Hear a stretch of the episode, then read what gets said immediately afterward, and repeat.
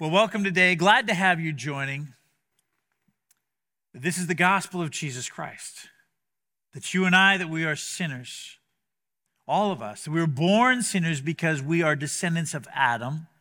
And therefore, every one of us has inherited a sin nature, a natural bent towards sin. And because we are sinners, because we have lived in rebellion against God, uh, in open treason against Him, we are due His wrath his judgment for our sins. But the good news of the gospel is that God sent his own son, Jesus, to suffer and to die, to be a substitute in our place on the cross, so that we would not have to bear the punishment for our sins. And as a result, if we put our faith in him, we are saved through his grace. I mean, that's, that's the message of the gospel. And that's what the Apostle Paul has been explaining from the very first verse of Romans chapter 1, verse 1, all the way to where we come to today at the beginning of Romans chapter 6.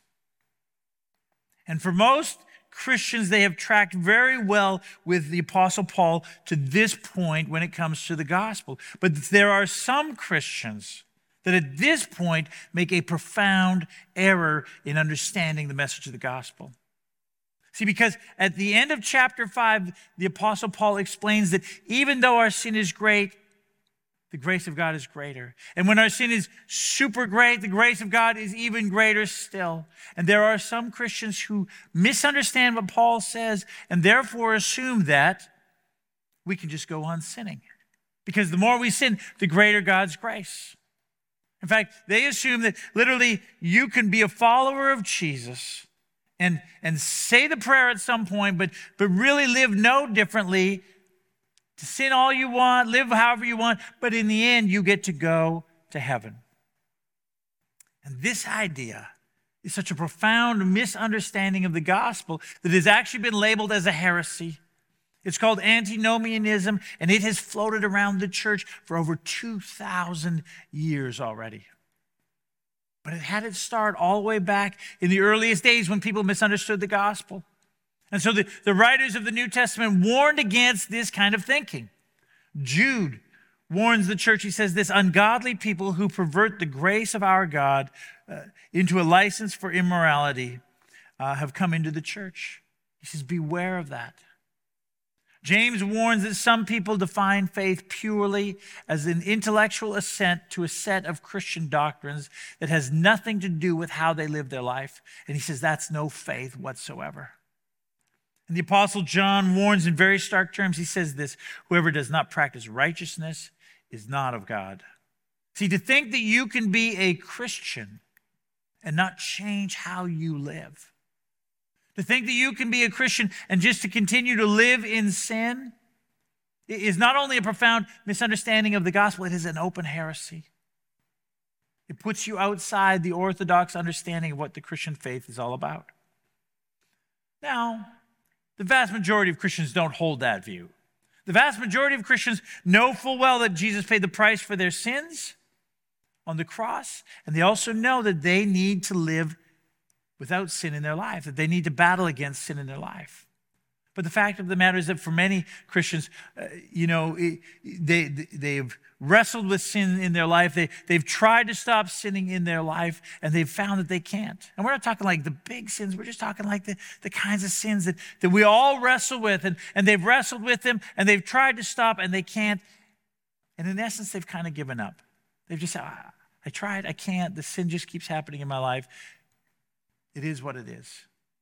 And then, and then they'll hear someone come along and say, actually, you know, you can't change your heart. You can't make the sin in your whole, whole life go away. God has to do it. He's the one who has to change your heart. And it's like this breath of fresh air in their life. They say, oh, oh that's so good. But, but if that's all you do, you say, okay, God, I can't do it. You have to do it. I'll just wait for you to do it. I mean, if you've done that for a while, you find out that the sin is still there. And that leads to a place where you start to say, well, maybe this Christianity thing doesn't work. I mean, I mean, maybe there isn't the power necessary to deal with the sin in my life. And, and so either people abandon the faith or they simply kind of settle for a mediocre, like, oh, how I, I, it is what it is kind of faith. But in Romans chapter 6, the passage we're going to start looking at today and over the next couple of weeks, Paul says, no, it isn't just what it is. That God has actually given you and I all the power that is necessary to deal with the sin in our life. And it's the work of God in our life, but it also involves our own participation in that sin, uh, in dealing with that sin. And so we want to look at what the Apostle Paul teaches us about how to deal with the sin in our life. So, if you uh, look, uh, it'll either be on the screen or look in your Bible, Romans chapter 6, beginning in verse 1. The Apostle Paul is responding to this idea that as our grace is great, uh, or as the sin is great, God's grace is greater. And those who would say, well, therefore, let's just keep sinning because God's grace will cover it. Here's what he writes What shall we say then? Shall we go on sinning so that grace may increase? By no means. We are those who have died to sin. How can we live in it any longer? The Apostle Paul says, Look, if you're a follower of Jesus, if you've given your life to him, then therefore you have died to sin so you don't live in it any longer. Now, sometimes people assume that when Paul says that we have died to sin, he means that sin no longer has any impact in our lives. It's like this if I were to keel over dead right now here on the stage, if I just died right here, I mean, you could come up and kick my foot, you could pinch my arm, you could throw a bucket of water on me, or, or you could literally just roll me over the edge, thump. And I would do nothing in response. Why? Because I am dead. And people read what Paul says and say, see, sin should have no effect on me. I should be like bulletproof when it comes to sin. Except that's not the case, is it? Certainly not the case in my life. I struggle with all kinds of sin, and I'm pretty sure you do too. So that's not what Paul is talking about. So the question is, Paul, what do you mean died to sin? What are you talking about here? Because I still struggle with sin. And Paul, he's going to explain what he means in the next verses. In verse 3 and 4, he says this Or don't you know that all of us who were baptized into Christ Jesus were baptized into his death? We were therefore buried with him through baptism into death, in order that, just as Christ was raised from the dead through the glory of the Father, we too may live a new life. Paul says, You remember when you came to faith and were baptized? You remember that, right? I mean, Paul simply expects that if you are a follower of Jesus, if you would say, I am a Christian, that you have been baptized. And I, I talk to people who say, Well, I, I want to follow Jesus, but I, I don't want to be baptized. They say, Well, I, I'm intimidated to get up in front of all of those people. Oh, I get it. You're like an intimidating crowd. No, no, no, of course not. I mean, if you get baptized, everyone in this room is, is leaning forward. They're leaning in. They're cheering for you. Of course, they, so don't be intimidated. You don't have to say anything in the tank because all you have to say is like, yes, I do. Others would say, well, look, it's, I mean, I became a Christian. I've been a Christian for years and years. I never got baptized. If I got baptized now, what would people think? And my answer is like, who cares what they think? What does God think? Does it honor Him? Is it something that Jesus asked you to do? And don't worry about what they'll think. They're going to cheer anyway. They love it. But don't worry about that. Paul's expectation is that you, if you're a follower of Jesus, have been baptized. And he says this when you're baptized, when you go down into the water, it's, it's symbolic of the, of, the, uh, of, of the death of your old life. This symbolism is so important. This idea that you have died to your old life. In fact, the early Christians, when they built their churches, they actually built a separate room for baptism. And they built that room to look exactly like an ancient Roman, I mean, this was back in that time, eh, in the ancient Roman time, to make it look exactly like a, a funeral room, like a mortuary. In other words, their idea was this if you come to be baptized, you enter a room that looks like a place where they bring dead bodies. Why? Because they wanted you to understand that when you are baptized, you are saying, My old life is done and dead, it's gone. In fact, they built their, their, Baptist, uh, their baptismal tanks in different ways. Some were built in the shape of a cross, cruciform, so that literally when you went under the water, you went like as if you were being crucified. They want you to know the old life has died. Others were shaped in the shape of a womb because they wanted you to know that you have died to your old self and you've been born anew by the waters of baptism. See, there's this imagery in baptism of the dying of the old self. It doesn't matter how that, where, where, you're baptized, whether it's in a, in a, in a room that looks like a mortuary, in the shape of a cross, in a, you know, a baptismal tank that looks like a womb, one that looks like a hot tub, the lake, the river. I mean, it doesn't matter where. What matters is what it says about what has happened in your life. I was talking to uh, uh, one of the guys that was in our church who was involved in prison ministry, right? You know, there's some prisons down the road here. And, um, and uh, he was uh, leading Bible studies there, and he met a guy from Uzbekistan who had immigrated here to Canada, started running with the wrong crowd, ended up in prison, came to faith in Jesus. And he said, I want to be baptized. But of course, prisons don't exactly have a lot of places where you can be baptized. So they, they went to the warden and they said, Look, can we bring in a kiddie pool so we can baptize this guy? And the warden said, No. So they went back. They said, Well, how are we going to do this? How are we going to have this, this imagery of going under the water and coming back out to new life? And then they saw a garbage can. So they went to the, they went to the warden and they said, Would you mind if we baptized him in a garbage can? The warden said, Okay, go for it. So this guy from our church, he took a half day off work. He went to witness the baptism. They took this garbage can into the shower room, filled it up with water. The, the, the guy climbed into it and scrunched down. But when he scrunched down, it only he, he only could get down up to his neck. But the whole idea is that you go totally under. And so the, the, the chaplain said, Okay, you ready? And he comes up behind him, grabs his head, and just shoves it down into the garbage can. There's water thrashing everywhere, there's splashing. And then the guy pops up with his big grin on his face. And he says this Oh, the old man doesn't want to die that easily. I mean, what he's saying is, is my going under represents the old me. That doesn't die so easily, but he gets what it's all about. See, it's what the Apostle Paul is talking about here. Your baptism, which is, symbolizes your coming to faith in Jesus, is about dying to your old way of life and beginning a new way of life. That's what Paul means when he says that you've died to sin. Not that sin will never be a factor in your life, not that you will never be tempted by sin, but you no longer live under the realm, under the control, under the dominion of sin in your life. Rather, you live under the realm, under the control, under the dominion of the kingdom of God, under the rule and reign of Jesus. See, the way that Paul begins this conversation about dealing with sin in your life is this way. He says this You no longer have to live in sin because you have a new identity. That's what he means.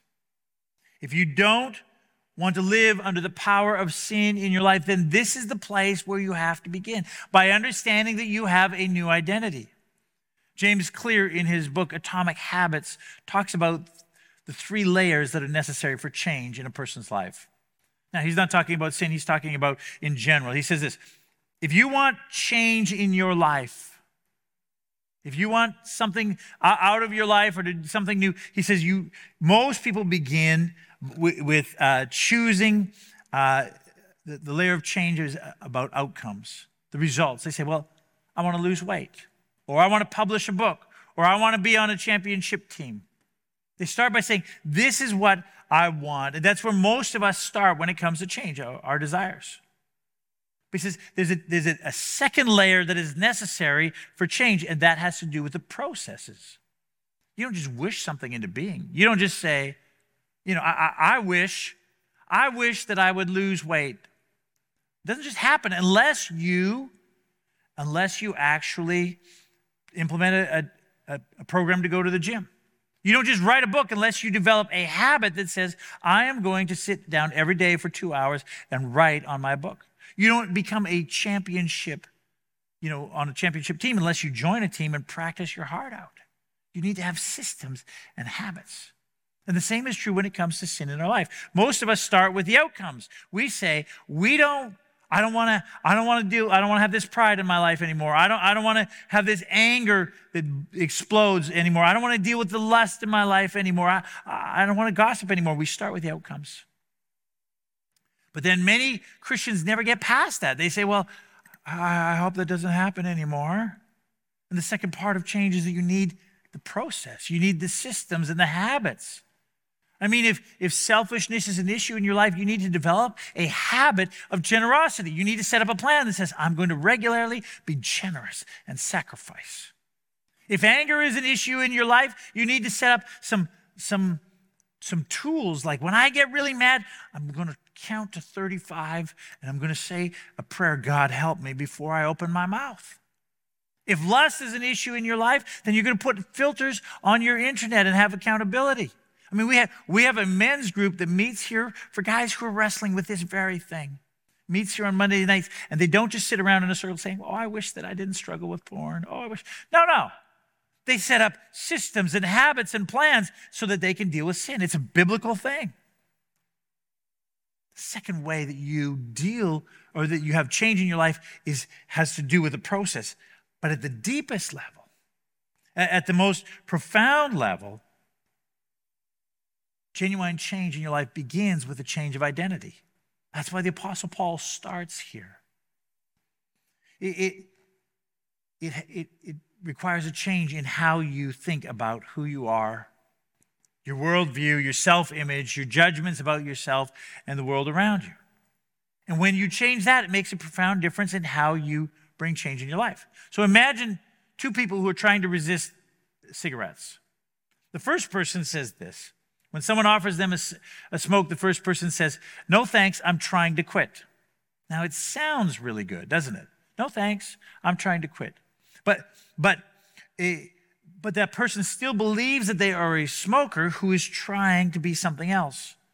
They're hoping that their behavior will change while they still believe that they are a smoker. The second person, when they're offered a cigarette, they say this No thanks, I'm not a smoker. You hear the difference? No thanks, I'm trying to quit. No thanks, I'm not a smoker. The second person says, I once was a smoker, but I don't do that anymore. It's not who I am. Their identity has changed. Now, again, both of those people doesn't mean that they won't be offered cigarettes. Doesn't mean that they won't be tempted, but it means that they understand their relationship to cigarettes totally different. James Clear writes this True behavior change is identity change.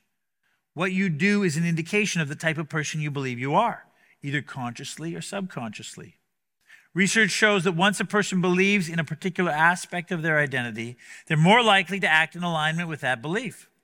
After all, when your behavior and your identity are fully aligned, you're no longer pursuing behavior change. You're simply acting like the type of person that you already believe yourself to be. James Clear tells about a friend of his who lost a hundred pounds by asking yourself this question What would a healthy person do? Eh, this question guided her all throughout the day. Would a healthy person walk or take a cab? Would a, would a healthy person order a salad or a burrito? And, and that she figured that if she acted like a healthy person long enough, eventually she would become a healthy person. And she did. And see, this is what the Apostle Paul is talking about here in Romans chapter 6, verses 1 to 4. 2,000 years before James Clear wrote it down in his book. You have to understand that when you came to faith in Jesus, something profound and mysterious and powerful happened in your life. You received a new identity. But you have to live in it. You have to understand you're no longer a sinner who's trying to quit sinning. You are a child of God, saved by Jesus Christ, who lives a totally different lifestyle. Augustine, the great father of the, of the church, um, before he came to faith in Christ, he lived a, a wildly sexually immoral life. But after he converted to following Jesus, one day he was walking down the street and he looked up and he saw one of his former lovers. And immediately he turned around and began to walk in the opposite direction but she had recognized him. And she called out to him. She said, Augustine, it is I. And Augustine kept going, and he said, Yes, but it is not I. He said, I'm a different person after I came to know Jesus. Do you understand what Paul is saying here? You understand how important it is that you understand that you have a new identity? Because out of that, out of that comes the foundation for which to deal with the sin in your life. Doesn't mean that you won't have sin in your life, but it means that its power is broken in your life. In fact, that's what he says next. In verse 6 and 7, he says this For we know that our old self was crucified with him, so that the body ruled by sin might be done away with, that we should no longer be slaves to sin. Because anyone who has died has been set free from sin. Another translation puts it this way We know that our old sinful selves were crucified with Christ so that sin might lose its power in our lives. We're no longer slaves to sin, for when we died with Christ, we were set free from the power of sin. Sin doesn't go away. Sin, we still wrestle with sin, but it no longer has dominion over us. It is no longer the master to whom you have to answer. And this is where Paul starts. Paul starts by explaining that at the deepest level, you have a new identity. But it isn't just a new identity that makes it possible for us to not live in sin. Paul says that there's another reality at work in your lives. Here's what he says in verse 5 and 8. He says this We have been united with him in a death like his. So, sorry, if we have been united with him in a death like his, we will certainly also be united with him in a resurrection like his. And in verse 8, he says, Now, if we died with Christ, we believe we will also live with him. So, Paul says this not only have you died when you're baptized, not only do you die to the old self, but when you're raised up, you are joined, you are united with Christ in his resurrection. Now, this the, word united that he uses there in Greek, it has this idea of this organic connection so that you can hardly tell where one part of one thing ends and the next part of another thing begins. Uh, kind of like this if you climb a mountain way up high, and from the top of that mountain, you look out over the, the, the, the mountain below and you see thousands of trees, but from that perspective, they look like just one carpet of green on the side of the mountain. You can't tell where one begins and the next one, where one ends and the next one begins. And, and he says it's the same when it comes to our relationship with Christ. We're so closely connected with Christ that his resurrection power flows into our life. And this is the second reason why you no longer have to live in sin, because you have a new power at work in you. It's the power of the Holy Spirit. It's the presence of God Himself in your heart and in your life. There is a new power available to you and I that those who don't follow Jesus don't have to be able to resist the power of sin in our life. In other words, you don't have to do this on your own. You don't have to do this entirely in your own strength. It's not just about gutting it out till you get it done.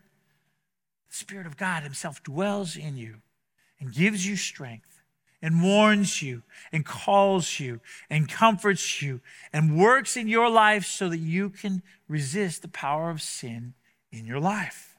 It's a beautiful gift. It's a powerful gift from God. But you still have your part to play. Right? I mean, you know, when you came to faith in Jesus, when you first gave your life to follow Jesus, you understand that it was God who chose you, right? It was God who, who brought your life, your spirit alive so that you could hear his call in his life. It was God who invited you, God who, who paid the price by sending his son. God did all of those things. It was him who, who led you to faith. But you still had to you still had to accept what Jesus did. You still had to commit to follow after him. It was God who did the, the lion's share, but you still participated with it. And the same is true when it comes to saving us from the power of sin. Because that we were saved, now we are being saved from the power of sin. And the expectation is that God has given you a new identity, He has given you the power of the Spirit in your life, but you still have a part to play in this. And this is what Paul talks about next. Here's what he says in verse 11 in the same way. Count yourselves dead to sin, but alive to God in Christ Jesus. Therefore, do not let sin reign in your mortal body so that you obey its evil desires. Do not offer any part of yourself to sin as an instrument of wickedness, but rather offer yourselves to God as those who have been brought from death to life, and offer every part of yourself to Him as an instrument of righteousness. Paul says this You have a new identity, you have a new power, the power of the Holy Spirit at work in your life, but you still have to consciously choose to reject sin in your life. It's like this. It's like this. Imagine that there is this country that is at war. There's different factions warring with one another within this country. And, and one faction, with the, power, with the help of an outside army, overwhelms and overpowers the other faction. And that faction that, that wins that war becomes the ruler of that country. Now, the other faction, they don't just pack up their bags and go home and say, oh, I guess we lost, oh, we're going home. No, no, no. They just become a different kind of army. They become a guerrilla army. They disappear into the forest and sneak out at unexpected times and unexpected places to attack. And see, this is the picture of sin in your life. You're no longer under the dominion and power of sin. You're now under the dominion and power of Jesus Christ in your life. But sin still sneaks out in the most unexpected places, an unexpected time, and attack you because it wants control in your life. And when that happens, you can't just do nothing. Either you're going to join the power of sin in your life or you're going to battle against it. You have to make that decision. Paul says, when that happens, when you're tempted by sin in your life, he says, do not uh, offer any part of yourself to sin as an instrument of wickedness. Now, the word that, that we use in English, instrument, is kind of a weaker version of the Greek word, which literally is translated a weapon. Paul says, when sin attacks in your life, don't let any part of yourself be used as a weapon for the powers of sin in your life. Don't let your, your hands or your feet, don't let your mouth, don't let your words, your actions, don't let any part of you be used by the powers of darkness and sin to bring destruction into your life or the life of others. You know, as a, as a pastor, I have the privilege to walk with people through all kinds of things. And sometimes I end up with a close up seat, uh, uh, sort of a front row view of the, of the devastation and destruction of sin in a person's life because they have offered up parts of themselves as, as weapons for wickedness in their life and the life of people around them. I mean, I've watched as people have destroyed perfectly good relationships because, because they, of the words that they won't stop saying or the pride that they simply won't let go. If they just did, it would restore a beautiful relationship. I, I, I've met with people who are a shell of themselves because they have made choices that were easy in the moment, that felt so good in the moment, but they've done it for years and years, and it has hollowed them out and left them fragile and broken. I've sat with and listened to, to, to people who have abandoned the joy and the hope that they had of following God because they have repeatedly offered some part of themselves as an instrument to the forces of sin in their lives. But you don't have to be a pastor to see that. I mean, just look around you. Just open your eyes to see. I mean, let me warn you again. Let me point out what is achingly obvious, but so rarely is said. And that's this contrary to what the culture screams to you. The greatest threat to your peace, to your joy, to your contentment, and your happiness has nothing to do with how much money you have or don't have has nothing to do with whether you're married or not, or if you think you married the right person or not. It has nothing to do with you, the career you have or don't have, or if you get the recognition you think you should or don't. The greatest threat to the things that are most important to you, your peace and your joy and your contentment and your happiness, has everything to do with what we're talking about right here. It has everything to do with the sin in your life because it wants to destroy all of those things. There is a battle going on. And it's not just in the lives of Christians. I mean, whether you identify as a Christian or not, there's this battle going on in your life, and you can't just ignore it. You can't just wish it goes away, wish it wasn't there. You're going to decide. Are you going to allow sin to bring destruction in your life, or are you going to battle against it? You know, the Apostle Paul says this, says this don't offer any part of yourself as a weapon of wickedness. And then he says, do the opposite. Offer every part of yourself to God, he says, as an instrument, as a weapon for righteousness. Think about that. Offer every part as a, as a weapon for righteousness. So think about the love that God has given you, the, the patience or the, the joy, the, the, the self control. I mean, use those things, not just, oh, those are nice things that a Christian should have. No, no, those are weapons in this battle. Offer them to God as a weapon of righteousness in your life. And again, as a pastor, I've had the privilege to see this in action. Sadly, less often than the opposite. But boy, it is powerful it is powerful when people offer themselves as a weapon for righteousness. I mean, I've seen someone who is deeply hurt choose to forgive. We talk about it all the time, but they actually did it. And it was electric what it did in their life and in their relationship with that person. It was, it was unbelievable. It was so life giving to watch. I mean, someone who is selfish, who, who begins to give their life away to sacrifice. I mean, it's electric what happens. I've watched as wives who have felt unloved have chosen nevertheless to respect their husbands. And husbands who have felt disrespected nevertheless choose to love their wife. And I've watched as marriages have been renewed and restored. It's almost magical to see. Except it's not magical. It's the work of the Holy Spirit when people choose to give their parts as, as weapons of righteousness rather than we- weapons of wickedness.